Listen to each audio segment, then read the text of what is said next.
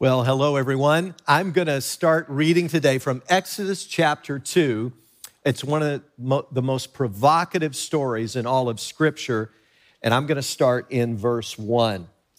Now, a man of the house of Levi married a Levite woman, and she became pregnant and gave birth to a son.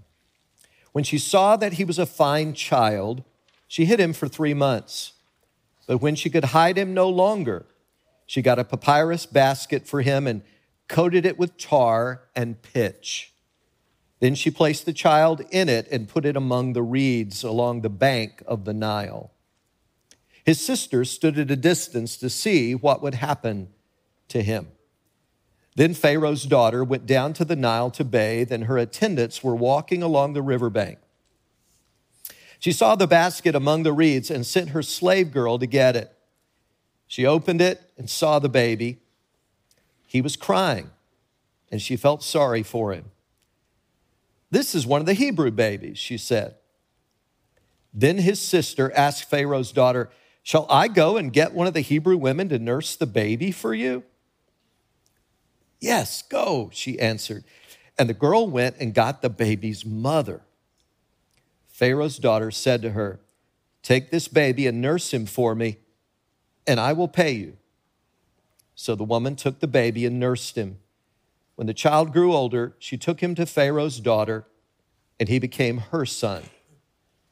She named him Moses, saying, I drew him out of the water. Well, last week, as many of you know, we kicked off a new series for the new year that we're calling So Much More. And it traces the history of God's people, the Israelites, as they went out of Egypt, came out of Egypt, and moved toward the promised land that God had for them. But as I said, there are really two stories being told here because this is not just a history lesson. In fact, it's very, very personal for us as disciples of Jesus today. There are all kinds of lessons for us. And today, I want to talk with you about the kind of person, the man, the woman, the young person, wherever you are in life, the kind of person that God uses. Now, Moses is sort of the case study here. He's one of the best known figures in all of history and certainly in all of Scripture. God's people had been in Egypt for roughly 400 years, and they had come there at the invitation of Joseph who was sort of a savior of Egypt during a, a time of severe famine. But as we saw last week uh, in chapter 1 and verse 8, it says there, then a new king who did not know about Joseph came to power in Egypt. And so this new king is getting nervous because he's watching these, what to him are very strange Israelite people, and they're multiplying like crazy. There were now about 2 million of them in number, and they're showing no signs of slowing down. So Pharaoh wanted to reduce them to slavery in order to profit economically from them. But then, when it didn't really accomplish what he wanted, uh, he, he turned up the heat even more and it got even more dramatic. We read in verse 22 Then Pharaoh gave this order to his people Every boy that is born you must throw into the Nile, but let every girl live. What a horrific edict. He's basically sealing the fate of a whole generation. This is a mass genocide that he's ordering. But, but here's what we see there were two parents, Amram and Jochebed, a godly couple who were determined that their baby boy was not going to die. They had three children. Miriam, a daughter, was their oldest. And then some years later, along came Aaron, their son.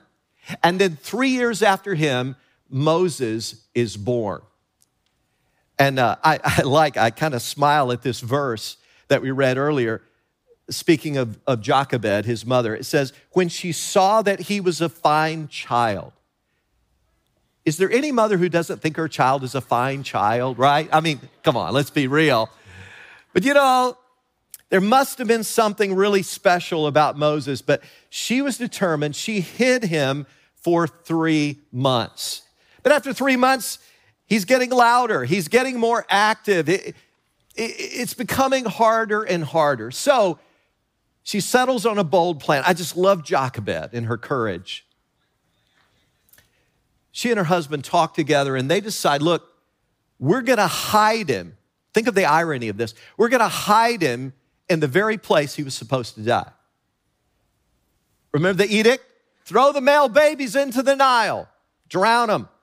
She decides, I'm gonna hide him in the Nile River. So she fashions a little basket, makes it watertight, and launches it out into the water along the banks of the river. And Miriam, the older sister, is instructed to watch him. That's the kind of task that a lot of older sisters would probably have to do, right? And some of you can testify to that. Now, folks, God's providence is amazing. And what happens next is just one of those twists of history that is unexplainable except for the sovereignty and the intervention of God. Pharaoh's daughter comes down to the Nile with all of her attendants and she sees this little basket among the reeds and she gets one of her attendants to go fetch it. And then Miriam kind of pops up and says, Hey, do you need a nursemaid to look after him? And in one of the most providential twists of history, Moses' own mother is paid to nurse her own child. Now, is that a good gig or what? I mean, yeah, all the moms would say, now that is a good gig. And later, it's Pharaoh's daughter who names Moses because she said, I drew him out of the water. So here's the deal Moses grows up and he has, has, this kind of dual identity. He knows that ethnically, yes, he is a Hebrew, but on the other hand, he's growing up as a prince of Egypt. But the sense we get is that he becomes more and more in tune with his people, the Hebrew people. In fact, we read this for one day after Moses had grown up. We don't know exactly how old he was here, but he went out to where his own people were and watched them at their hard labor. Now, he's a full adult at this point, all right? And it says here as we go on and uh, see what, ha- now remember, he'd never been an enslaved person himself. So he didn't know what that felt like, but he's increasingly being sensitized to what that is. He saw an Egyptian beating a Hebrew, one of his own people. Glancing this way and that and seeing no one, he killed the Egyptian and hid him in the sand. The next day, he went out and saw two Hebrews fighting. He asked the one in the wrong, Why are you hitting your fellow Hebrew? The man said, Who made you ruler and judge over us? Are you thinking of killing me as you killed the Egyptian? And at that point, Moses is freaking out in his mind. He thought he thought he had done this without being seen. Then Moses was afraid and thought, what I did must have become known. When Pharaoh heard of this, he tried to kill Moses, but Moses fled from Pharaoh and went to live in Midian. So, because of what he's done, Moses is now a fugitive. He ends up far away working for his future father in law, a man named Jethro, and he's tending sheep for a living on the backside of the desert and that's what he does for 40 long years. Wow. I mean, you talk about a twist of fortunes. He went from a life of high privilege to being a nobody, and it happened just in the snap of a finger. Now, that's a snapshot of Moses' first 80 years. And believe me, we're going to come back to that in the coming weeks because his story, his story is far from over. But I want us to pause right there today. As I said last week, we're going to put the spotlight out today. And I believe there are lessons we can learn from Moses' life. In fact, I believe I'm talking to people today who really desire for God to use your life for his kingdom purposes. I, don't know your age. I don't know exactly what you're going through right now or what you've been through. But I'm convinced that I'm talking to people of all different ages today, and you go, look, I'm, I really do want God to use my life. Well, listen, if that's you, I urge you to listen closely and go on this journey with us here. The first piece of advice I would give that kind of comes out of Moses' story is I would urge you to make peace with your past. Now, the reason I say that is because as an apprentice of Jesus, you know one thing for sure God is going to use your past, whatever it is, to make you into the person He wants you to be.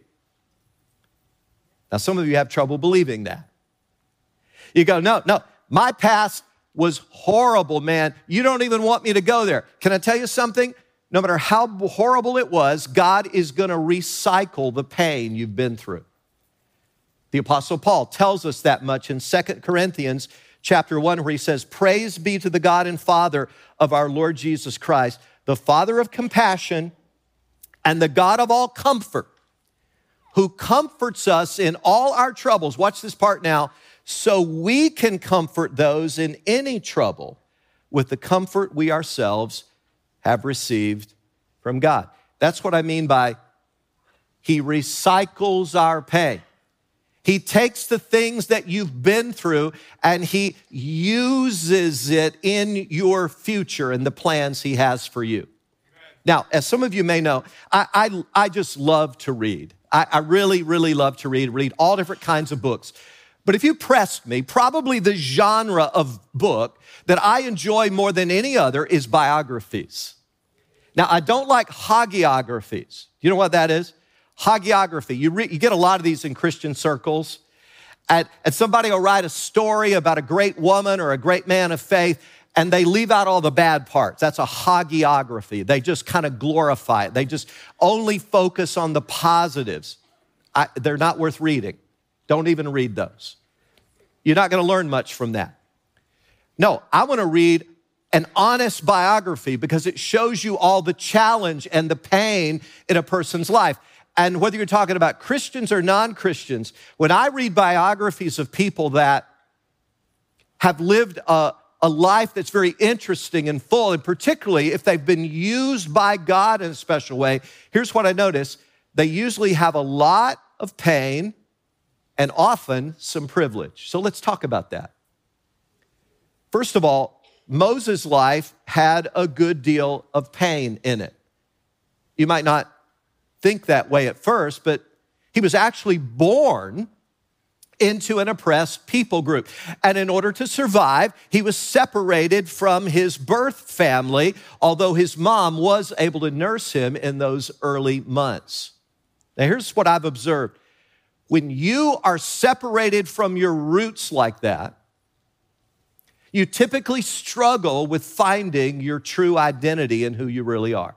I've seen this over and over and over again. I believe I've talked to literally dozens and dozens of people through the years who say, I just feel like I don't really know who I am.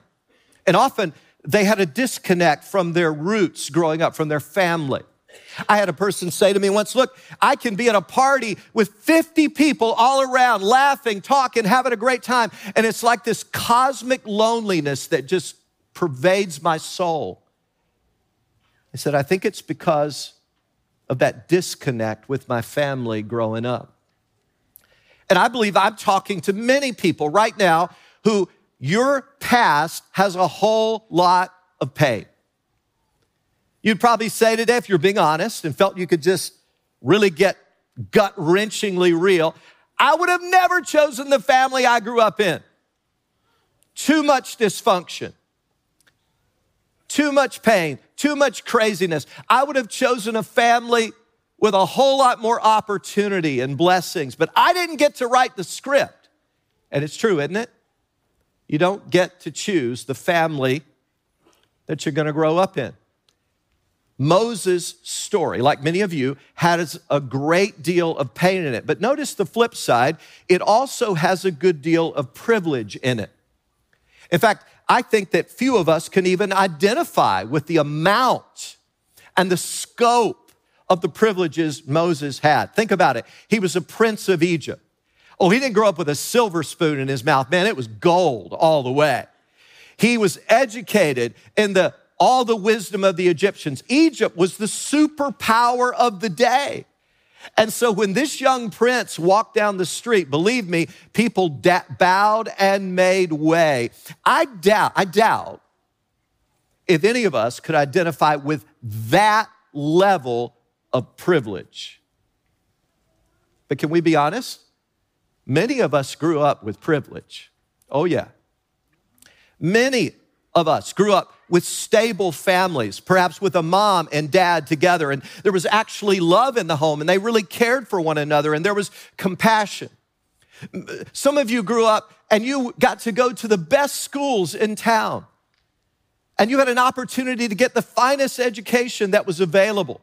Many of you grew up going on fine vacations and living in wonderful homes, and you never had any food insecurity. You never wondered, am I going to be able to eat today? Or is mom or dad, you know, are they, are they going to be here? Are they going to, are they going to be strung out somewhere? You never had to worry about that.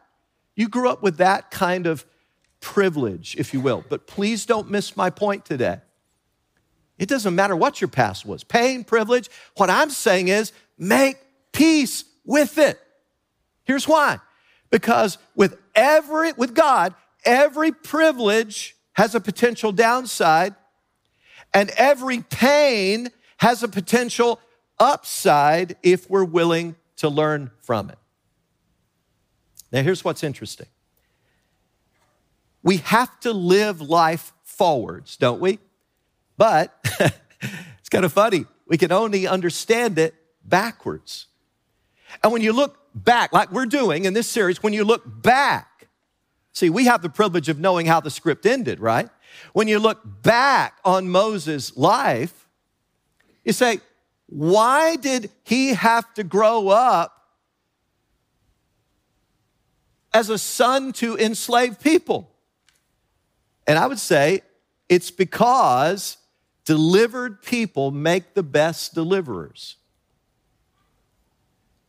That's true. The Apostle Paul puts it like this in Second Corinthians, where he says, For just as the sufferings of Christ flow over into our lives, so also through Christ our comfort overflows. Do you see that? There's sufferings and there's comfort, and they tend to go together. God uses the pain, He uses the privilege. If we're distressed, it's for your comfort and salvation. If we're comforted, it is for your comfort, which produces in you patient endurance of the same sufferings we suffer. So let me ask you what do you want for your future? If you want to be a great athlete, I got advice for you. Get ready for some pain. No pain, no gain. Oh, I know it's trite, but it's still true. If you're going to be a successful athlete, you're going to have to go through some stretching and challenge and a great deal of discomfort and pain to get to that elite level. Do you want a great marriage today? Hey, I got news for you. The best marriages I know of had a lot of bumps in the road. Amen? I mean, I, I don't know of what I would call great marriages where there weren't a good amount of challenges along the way. In fact, sometimes they didn't even like each other. You know what I'm saying? Sometimes they kind of wanted to kill each other, but they worked through their challenges and they made peace with it and often it involved repentance and brokenness and humility before God and each other. And they decided, hey, God's got a good future for us.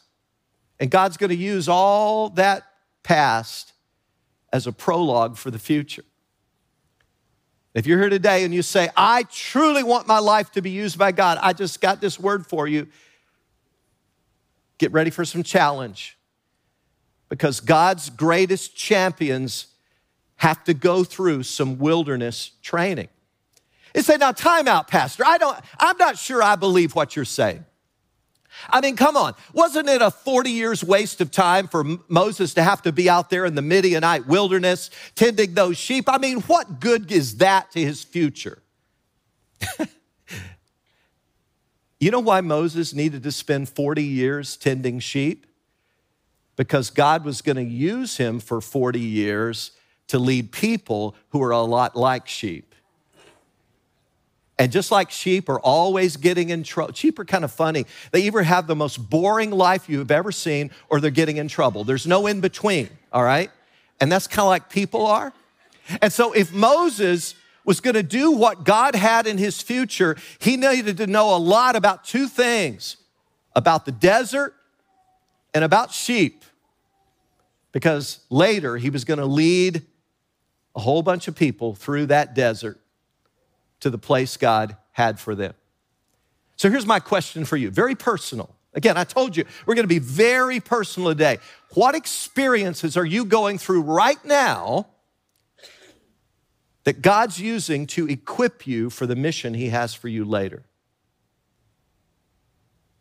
Everything Moses went through was equipping him in some way for what was coming up later. That's my story. When I look back on my past, I got to tell you, I don't I don't see a single thing that God wasted in my I grew up back in the sticks among rednecks in Tennessee. You say, "Well, what did that have to do with your future in New York?" I've learned that New York has rednecks too. Amen.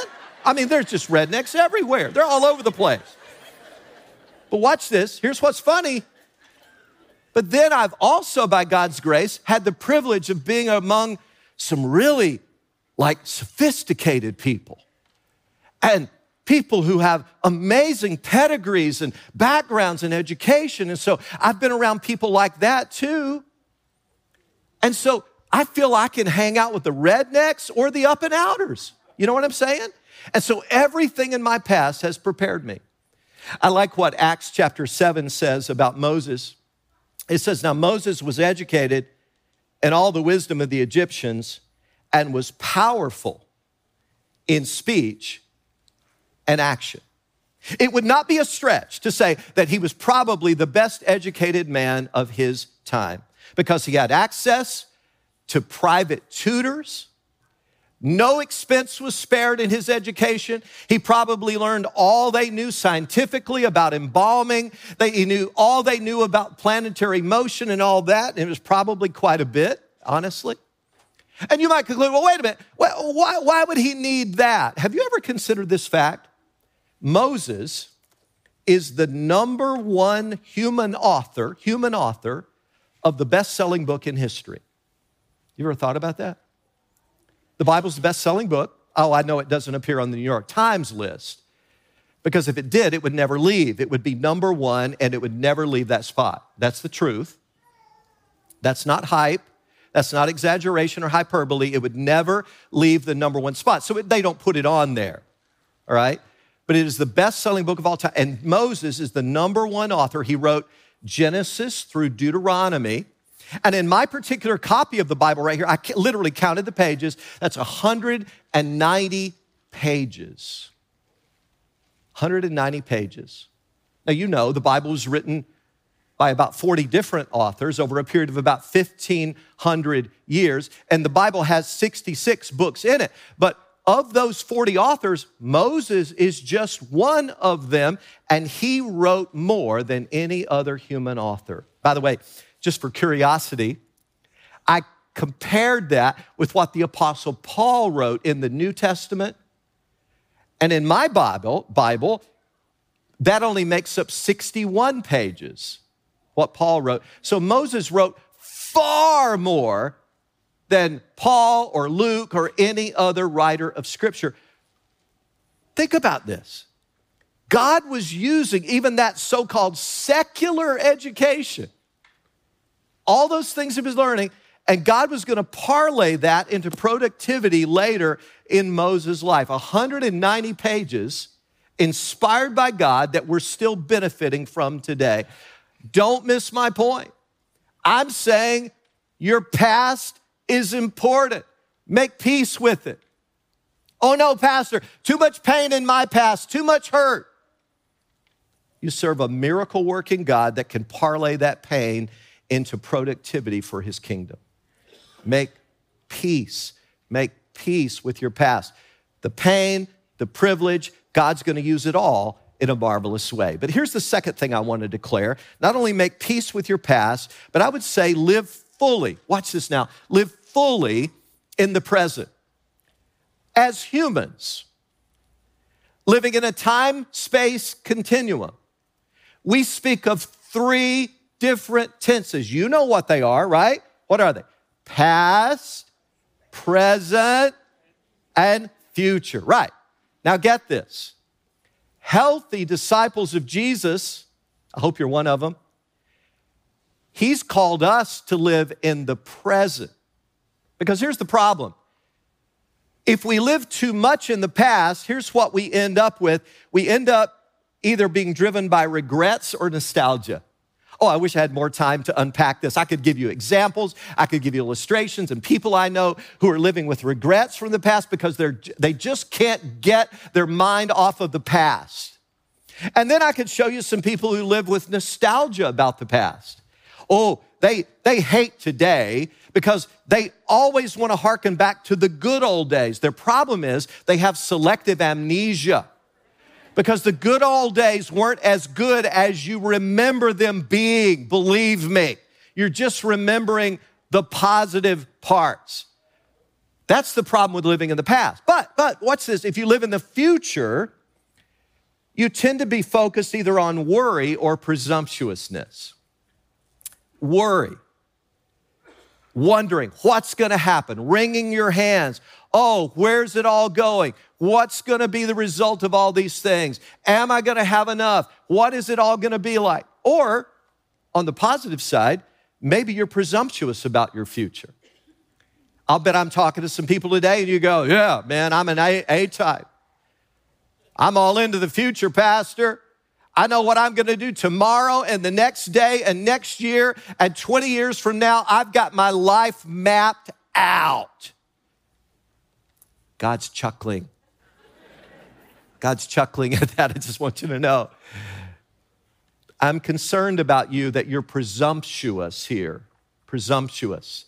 The Bible says, Do not boast about tomorrow, for you do not know what a day may bring forth. By the way, we had that poignantly illustrated just last Sunday morning when one of our own church members, Mark Beatty, after the nine o'clock service, walking to his car in the parking lot, collapsed with a cardiac arrest.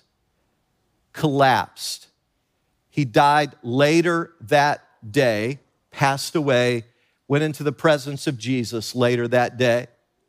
And our prayers, of course, are continuing with his dear wife, Gail, and that wonderful family. But I bring up that poignant reminder because it just reminds us of the truth of this verse. You, you don't know what a day is going to bring forth. And so it's crazy to get it's crazy to get stuck in the future and being presumptuous about all that you're going to do and all that's going to happen in the future. Don't get stuck in the past. Please don't get stuck in the future. I'll tell you where you need to live. You're a follower of Jesus, live in the present because that's where your power is. Now, watch this. Later, I find this interesting. We're going to actually look at this a little bit next week, I think. Later, when Moses asked God, Hey, Lord, uh, if they ask me who sent you, who are you? What is your name? What am I going to tell them? You remember what God said? He didn't say, I was. That's the God who said, He didn't say, I will be, future. He said, I am. Now think about this. God created the time space continuum in which we live. He created it. He doesn't need it. He himself lives outside of that time space continuum. But he identified himself to Moses not as past, not as future, but as I am present that's where God lives. God lives in the eternal now. And that's where He wants you to live. That's where your power is. That's where you're going to make courageous decisions. And, and again, Moses, our big point here is live fully in the present. And that's one of the things that's so impressive about Moses. He made courageous decisions in the present that helped shape his future. Let me to- give you an example of what I'm talking about. In Hebrews 11, we read about Moses. By faith, Moses, when he had grown up, refused to be called the son of Pharaoh's daughter, choosing rather to endure ill treatment with the people of God than to enjoy the passing pleasures. Note that word, pleasures of sin. Considering the reproach of Christ greater riches than the treasures. Note that word. So you've got pleasures and treasures of Egypt. For he was looking to the reward. By faith, he left Egypt, not fearing the wrath of the king, for he endured as seeing him who is unseen. We could camp out for days. That passage is so rich. But quickly, I want you to notice some of the phrases and words used there. Moses made courageous decisions in the present. It says he wasn't driven by the passing pleasures of sin, and he wasn't driven by the treasures of Egypt, and he refused to be called the son of Pharaoh's daughter. In other words, he rejected all the reputation that went with that. Now, think, think about this for a moment. Stay with me here. This is good. This is good. Treasures, pleasures, reputation.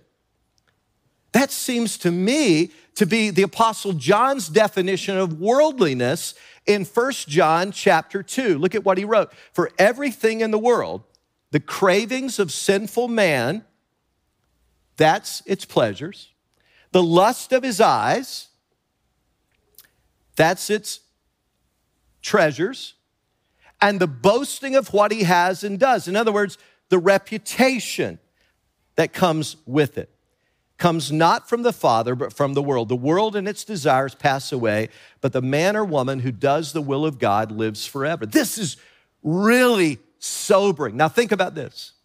There's nothing wrong with treasures. Nowhere in the Bible does it say that material things are inherently evil. I hope we all understand that. The problem is when our lives are driven by that and it becomes an idol. And so the warning is there's very few things that can more capture our hearts more quickly and become an idol than treasures. And then pleasure. There's nothing wrong with pleasures. In fact, can I blow your mind here for a moment? Who created pleasure? God did. Ooh, that's a message that a lot of people need to get.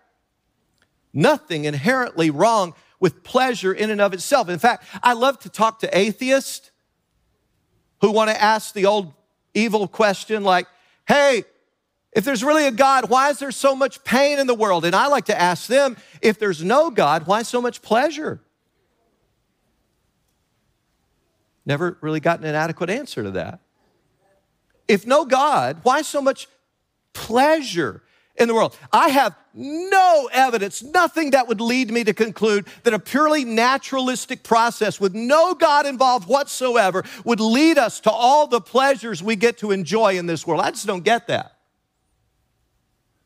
So, if no God, why so much pleasure? There's nothing wrong with pleasure. God's the author of pleasure. But if you're living your life for pleasure, you got a problem